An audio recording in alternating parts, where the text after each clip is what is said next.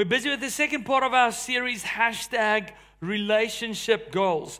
Now, if you do not know what that means, you've been disconnected from social media. You might have been living in a cave for the last 10 years. Okay, or you're really old. So I'm not looking at anyone now. But anyway, um, hashtags are used on social media to group ideas together. So if you take a picture of your tree outside and you um, add hashtag trees of Instagram to your post, anyone who types in the word trees of Instagram will see your tree and will see all the other people who used that same hashtag for their tree. So when it comes to hashtag relationship goals, it is a way that people kind of show off the little bit best part, the little bit that's really good of their relationship.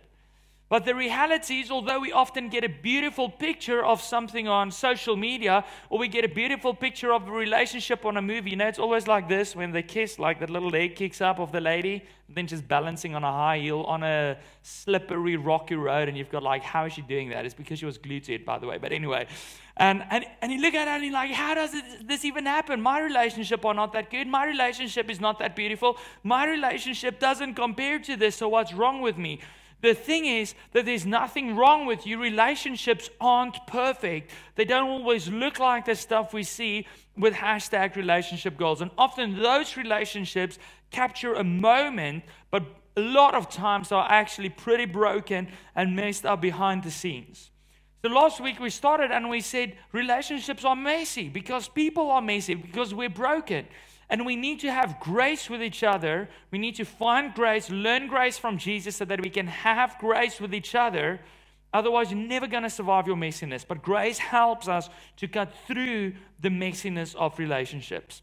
So today, I wanted to start out with a quote. And I first want to see who would call themselves a fan of rock music. Docs, I really have a problem with these services. I'm like, my illustrations do not work. It's like, what do you guys listen to? Like, probably pop, you know, that's for, for babies. But anyway, um, so in the 80s, we had like these heavy rock bands, right? All of you know what I'm talking about. You had ACDC and and we had Def Leppard and all kinds of guys that had like heavy rock music, and some people looking at each other like, yeah, you know you're guilty, but you're not look, you're not raising your hand. So thanks for that. But anyway, and then in the 90s we saw a huge turn in music. And there was a specific band called Nirvana. Who's heard of Nirvana? Who knows about Kurt Cobain? Raise your hand if you know who's Kurt Cobain. Okay, okay, I've got like half of the auditorium now, so, so my plan might work. So this band Nirvana, Kurt Cobain, he was bullied at school. He had all kinds of issues. He started this band, wrote some music, and almost overnight they rose to fame. This guy had millions of people at his feet. He was surrounded by bands, by managers, by friends, by family, and by millions and millions of fans. And when we look at someone like that, that seems to be the life. It seems like they have everything we want. So we're not even at a relationship now, we're just at a single person, right? We wish that we could have that, have that amount of money, that amount of followers, that amount of people, that amount of good music, like whatever it might be. But in 1994, at quite a young age, Kurt Cobain committed suicide. And years later, some of his personal journal entries were published in book form. And I want to read one to you from 1993, a couple of months before he committed suicide. This is what he wrote Kurt Cobain said, Somebody, anybody, God help, help me, please. I want to be accepted. I have to be accepted. I'll wear any kind of clothes you want. I'm so tired of crying and dreaming. I'm so, so alone. Isn't there anybody out there? Please help me. Help me. There's a guy who seems to have everything together, who seems to have people accepting him and loving him and throwing clothes at him. And he's like, I just want to be accepted. I'll even dress differently if you'll just accept me said, I'm so alone and I'm, I'm so tired of crying about this emptiness and this loneliness I'm experiencing. And what is interesting is in 2018, the University of California did a study on loneliness. And they found that three out of four people, so three quarters of the people in this room today, experience moderate to high levels of loneliness. So it's it's one of those things in life where people, not just the people who post the hashtag relationship goals, they feel this kind of loneliness, emptiness, lack of acceptance in the life. But people like Kurt Cobain, movie stars, they feel it, and we feel it as alone. Somewhere in our life, all of us has experienced a feeling of emptiness, a feeling of loneliness, a feeling of brokenness, a feeling of being judged, a feeling of not being accepted. We have all experienced it. And we often try to fill this void that we're feeling with someone. So I'm feeling this emptiness. So if only I can have the right life partner, if only I can have the right friends, then this emptiness, this loneliness, whatever it might be, you can give it different names, but it's a similar feeling, then hopefully it will go away. But here's the problem relationships are not only messy, but also no relationship can meet every need you have. And that's a second problem we're going to address today because we said in the series we're going to look at three universal problems that we as human beings experience in relationships, and then at three foundations that will help us to build health, healthier relationships. But as I was processing this, I'm like, why? this is so universal. Not just in the 20th century or in the 21st century, but this has been present throughout the ages. In 1938, so this is long ago, before, if you think it's got something to do with cell phones and social media, like, you know, this is making us lonely. Before the invention of all of this, Thomas Wolfe, American writer, wrote this. He said, Loneliness is and always have been, so even before me in 1938, it always have been the central and inevitable experience of every man. He says, central to your experiences will be loneliness, emptiness, whatever you want to call it. And he said, it is inevitable. You cannot escape it. It is built into us, it's built into our relationships. Why? Because God created us to live in connections. God, in, in Genesis 1, we read about how God created Adam. And then we see this beautiful picture of a connection between God and Adam that I'm like, I wish I could be there. Like God, the Bible says He's walking with him in the garden. So can you imagine, like, you, just pick a peach this big off the tree because, you know, it was all perfect. You pick it off the tree, you eat it. Your pet lion is lying there. You just stroke him a bit. There's your tiger. You call Freddy. You stroke him a bit. You walk around, and God is just walking next to you as your friend. You have a chat. You talk about stuff. He's frustrated because his snake tried to eat his bird again. And it's just a good conversation between him and God meant to live in connection with God. But then in Genesis 2, God is like, you know what? There's something missing in Adam's life because God created you and me in his image. And in God's very nature, God is a God who lives in connection. Because God says in the beginning in Genesis 1, not let me make, let us make. See, because we serve a triune God God the Father, God the Son, God the Holy Spirit. Three, but one. This blows your mind. Don't worry. It's supposed to because God is God. He's not on your level. So it should blow your mind if you're like, how can you be three and one at the same time? I don't know. God does. And I'm fine with that. So don't want a God that I can figure everything out. Then he's not God, right? So God in his very nature is a God of community, a God of connection. And then God looks at Adam. He's like, Adam, I created you in my image, and you're lacking something. You lack connection with someone who's similar to you. So God makes in Genesis 2 Eve a helper, his equal, so that he could have this is the big law of God. If you summarize every law in the Bible, Jesus said, This is it connection with God, love God, and love your neighbor. He makes Eve. He's like, So I want you to live in connection with God, and I want you to live in connection with other people. And sometimes those connections gets messed up. They get broken, and that is when we start to have these feelings of loneliness, feelings of emptiness, feelings of brokenness. And you can even be married so if you think like that feeling is going to disappear by just picking the right person to share your life with, you can be married and you can still feel lonely, you can still feel empty. In 1989, a man named Dan Kiley wrote a book about this, and he coined this phrase living together loneliness. So he said, You can be living with someone, you can have the best dog in the world in your life, you can have the best brother, you can have the best husband or wife or roommate or whatever it is. You can be living with someone in your house, and you can still be lonely. Because the problem is deeper than the simple human connections we have. No single human being can meet every need you have.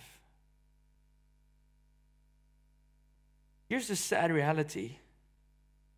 When people develop these feelings of loneliness, of, of emptiness, whatever it might be, we often try to replace them. We try to fill them with something that cannot live up to it. So, this is what you often see happening people grab onto alcohol or to drugs, something that they feel will numb those emotions of loneliness, of emptiness, of abandonment. They believe it will numb it. But here's the problem once the effect of that numbing effect wears off, guess where I'm left? I'm still stuck with loneliness. I'm still stuck with aloneness. I'm still stuck with the same deep, heart, soul issue I had before.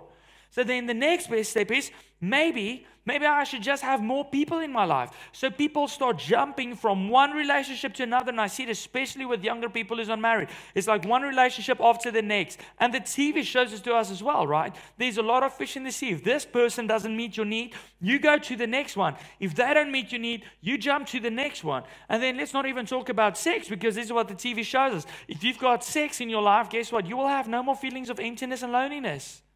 But then you, you have sex and you still feel empty and lonely, so you try someone else, you try something else, you do everything you can, you still feel lonely. So we go for cell phones. I'm like, maybe if I've got more friends. So I download Facebook, I invite everyone I know. I've got a, th- a thousand friends on Facebook. I'm still feeling empty. I've got 500 followers of, on Instagram. I'm still feeling empty. I've got 100,000 subscribers on YouTube. I'm still feeling empty because there's a difference between contacts, and true human connection. But only the human thing is still not enough, right? We try group experiences, join a sport club, go out with the boys after, after golf or after rugby, go and hike the mountain with someone, join a ballet class, something, because if I've got more people physically in my life, maybe then I will be okay. But I'm in a crowd and I'm still feeling lonely. Work longer hours, work harder for success. Because the only time people recognize me is when I'm successful. The only people uh, time uh, people approve of me is if I achieve something in life. So just pour more into it. I achieve people tap me on the back, but I still feel lonely and I still feel empty, and nothing changes. Why? Now I've got a simple toy here today. Who of you had something like this when you were little? They used to be square, so Abigail's got a round one. This is Abigail's toy. I figured like a, a illustration for a 15 month old should work for adults. Then we should maybe grab hold of the concept. But I wanna I wanna empty this thing first because this is often I think what our heart looks like, what our life looks like, is like this little elephant toy of hers. It is all empty. But what we want to do is we want to replace the emptiness, the loneliness, the abandonment, the feeling of not succeeding, whatever it might be. We want to fill it up. So then we grab hold onto all these different things, every kind of addiction, different people, whatever it might be. And then we play with our hearts the way Abigail plays with this toy. So Abigail, my daughter, is now 16 months old. She still hasn't figured this out. So she will take any piece and she will start doing this. She will just slap it on there but it's not going anywhere. It's not doing anything. Because in order to fill this up, you need the right plug for the right hole.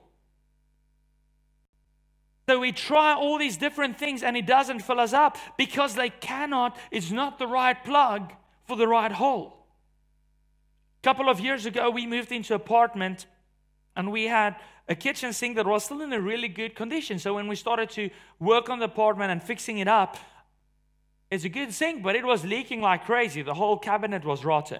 So I started looking for the seal to seal it around the, the uh, uh, around the piece of metal. And every plumbing shop I go to, they're like, "We don't keep that size of seal. Go try someone else. Go to Franco. We don't sell that. Go to Cape Town Plumbing and Bathroom. We don't sell that kind of seat." So finally, I'm like, "The water keeps leaking out, so I'm just going to take silicone." So that was like a made myself plug, and it worked. It sealed that. But I had a second problem.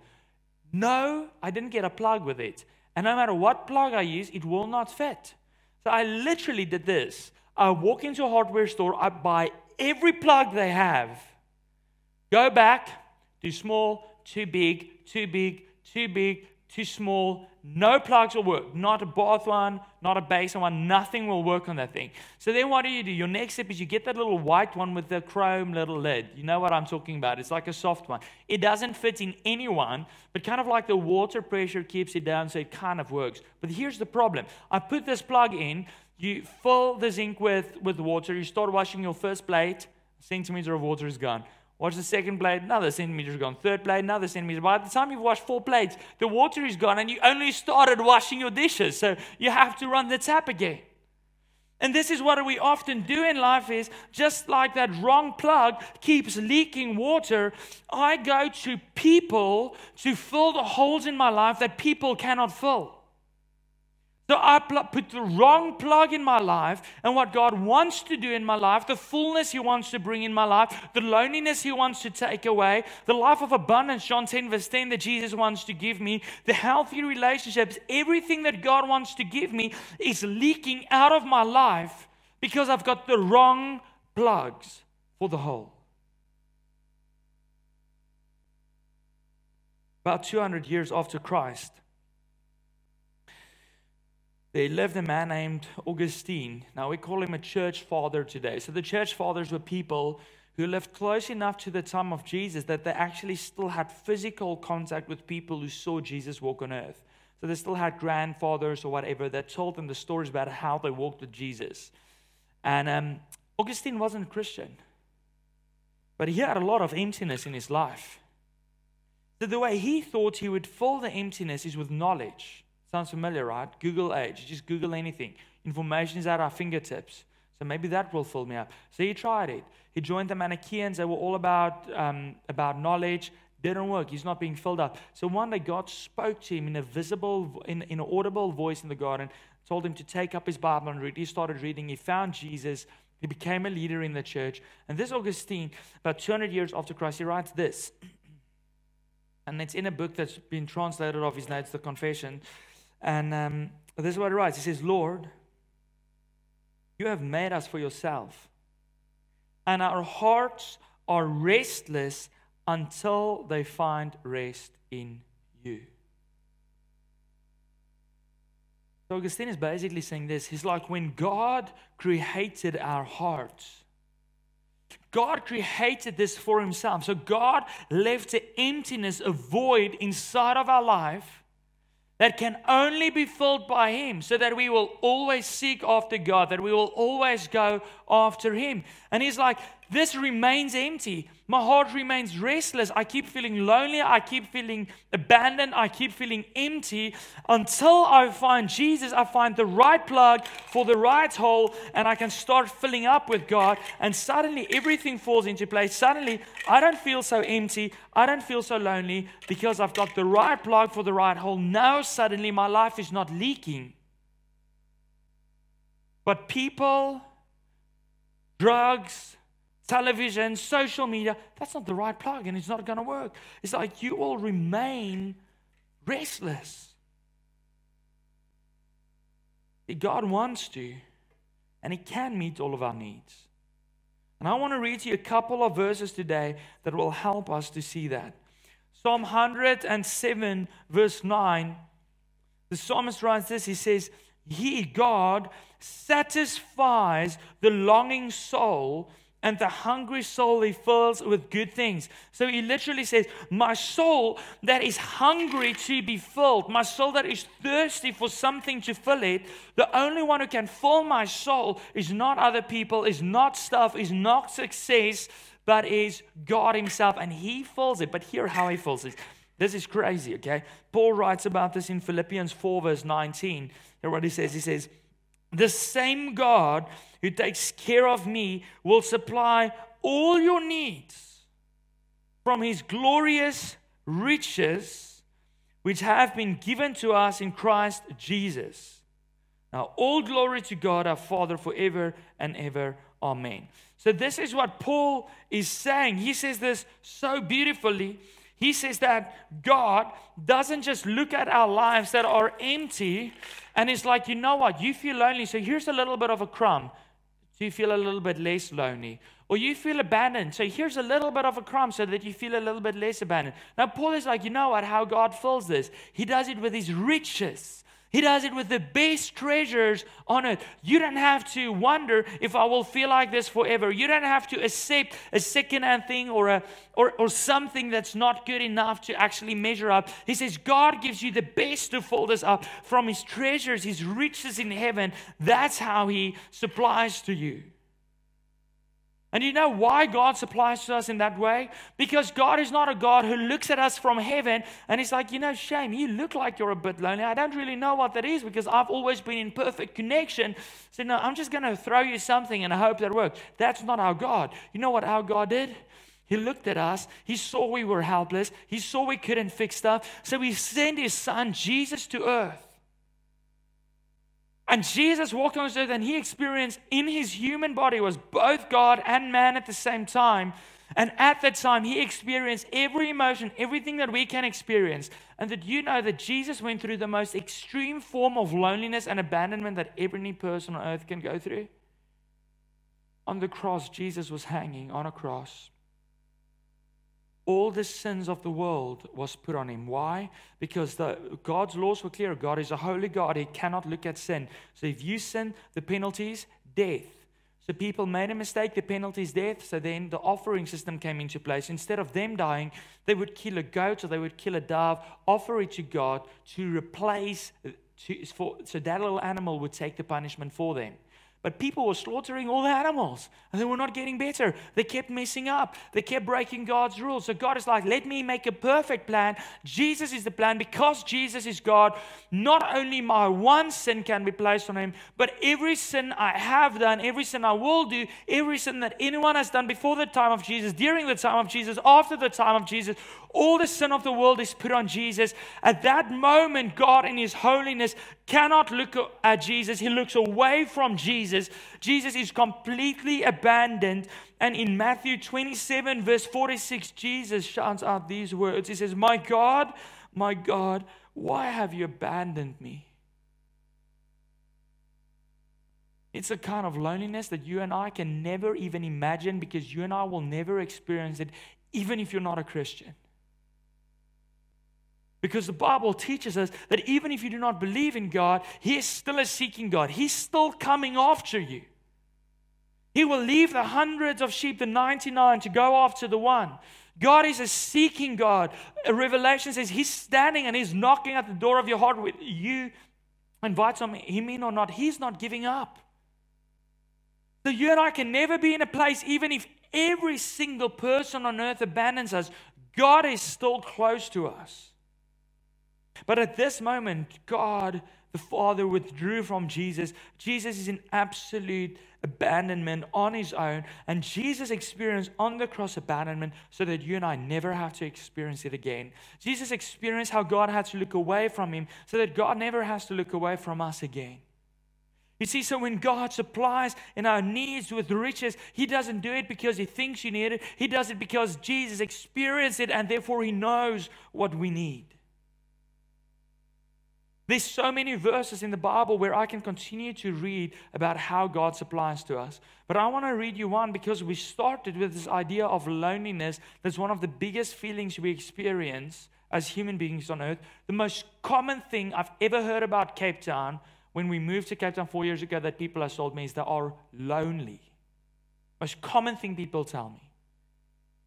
And I want to specifically focus on this and read you one of my favorite verses in the Bible. If you forget everything that we spoke about today, at least remember this. I'll highlight this in your Bible, like make stars around it. If you don't have a Bible, you download the Bible app on your cell phone, you highlight it there, you print it. Isaiah 49, verse 15 to 16. This is God speaking himself through the prophet. He says that, Can a mother forget the baby at her breast? And have no compassion on the child she has born. Now, before we continue, I first want to say something. My child is 16 months old. About two years ago, Yolandi was still pregnant. And this is something you think you can understand until the moment you actually go through it. Then it makes sense to you. For nine months, a baby develops in the mom's womb. That is a closer connection than we can ever have with anyone on earth. That is almost impossible. God says, because of that physical connection, it is almost impossible for a mother to forget about a child. It's almost impossible to ignore that child because the connection is so close. But it still happens, doesn't it? Moms throw away their children. Maybe you are a child that was thrown away. Dads walk out of their children's life. It happens. And God said it's not supposed to happen, but then He says these amazing words because just in case you might have experienced it, He says, though she may forget, though your father may walk out, though everyone on earth might abandon you, He says, I will not forget you. He says, See, I have engraved you on the palms of my hands. Because God is literally saying, like, I want to be so sure that I can never forget you. I want to keep your name. I want to keep you always in front of me. That God says, I'm not writing your name on my hand with pencil or with a pen so that you can wipe it out. I'm not even writing it on with a permanent marker so that only thinners can remove it. I'm not even tattooing it in. I am engraving it in so that the only way your name can ever be taken away from God is if someone chops off God's hand. And and that is impossible because there's no one in the world strong enough to stand against the Almighty God. So God is like, no matter who you are, no matter how you feel, you are always in front of me. I will never leave you. I will never abandon you. If you feel far from me, I am right there. If you feel rejected, my arms are open. I embrace you. If you feel judged, I look at you and I forgive you. If you're like, Lee, but that's cool, man, but I feel far from God still. What's the deal with that? I have one question Who has moved? You feel far from God, ask yourself who has moved because the Bible says that God hasn't moved. He's still there, He's still knocking, He's still right at the door of your heart. If you're sitting here today and you're like, I so wish for this. I still want to be, I don't want to be empty. I want to be filled up, but I still feel like God is far. I still feel like I'm empty. The question is not why God abandoned you. God once abandoned Jesus so that He never has to abandon us. He didn't abandon you, He didn't walk away. But this is what happens all of that stuff that we start that we try to fill our life with because we have an emptiness that was actually a blessing because it's an emptiness supposed to be filled with God but now we start filling it up with drugs and we start filling it up with other people and we start filling it up with social media and all the noise of the world. And every time we put a bunch of nonsense in, we push God further and further away. And so we're like, but where is God? And I'm like, God didn't move. You pushed him out.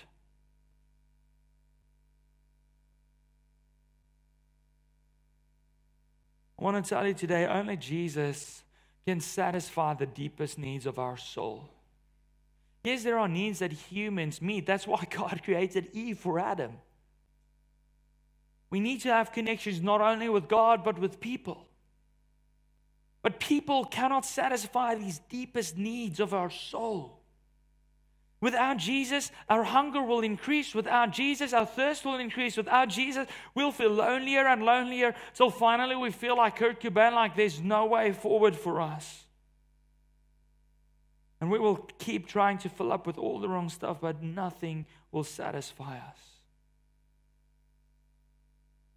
You know what I, what's amazing to me? When we choose, when everything has left us empty, and we choose to follow Jesus, and we choose to allow Him to fill us up, it changes our relationships forever. Because now I don't walk into a relationship with an unrealistic expectation that my brother or my parents or my wife or my children or my co workers or whatever there is in my life, I don't walk into that re- relationship with the expectation that they have to meet my every need because my needs have been met. I have my identity rooted in Jesus, I have approval from Him. So I walk into a relationship in a healthy way without unhealthy expectations. It simplifies relationships so much. The Bible talks about this direct correlation between our love for God and our love for people. It almost says it's impossible. So, hear what 1 John 4, verse 8 says it says, Whoever does not love does not know God because God is love. This is what it is saying is if you don't have a relationship with Jesus, if you don't allow him to fill you up, it is impossible for you to love other people. You can try. You can post your hashtag relationship goals, but it's not going to work.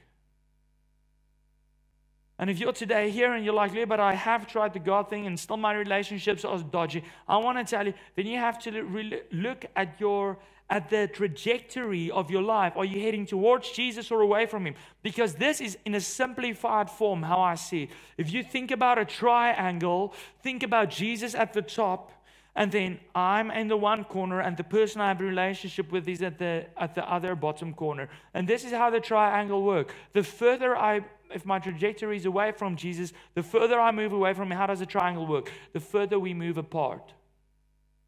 But the closer I get to Jesus, the closer the legs get to each other, so the horizontal leg gets smaller and smaller the higher I move towards Jesus. So the closer my relationship with Jesus, the more it affects my relationship with other people. I want to tell you today you can try to have your needs met by other people, and you're going to keep failing and you're going to keep hurting your relationships. But whatever relational need you might have in your life that people have not been able to satisfy, that need to be accepted, like Kurt Cobain, the need to not be alone that he wrote about, the need to not feel so empty, to not feel so broken, all of those deepest relational needs can find healing in Jesus. Without Jesus, we cannot have healthy relationships. Last week we said relationships are messy, so we need grace because grace is the only thing to cut through the mess.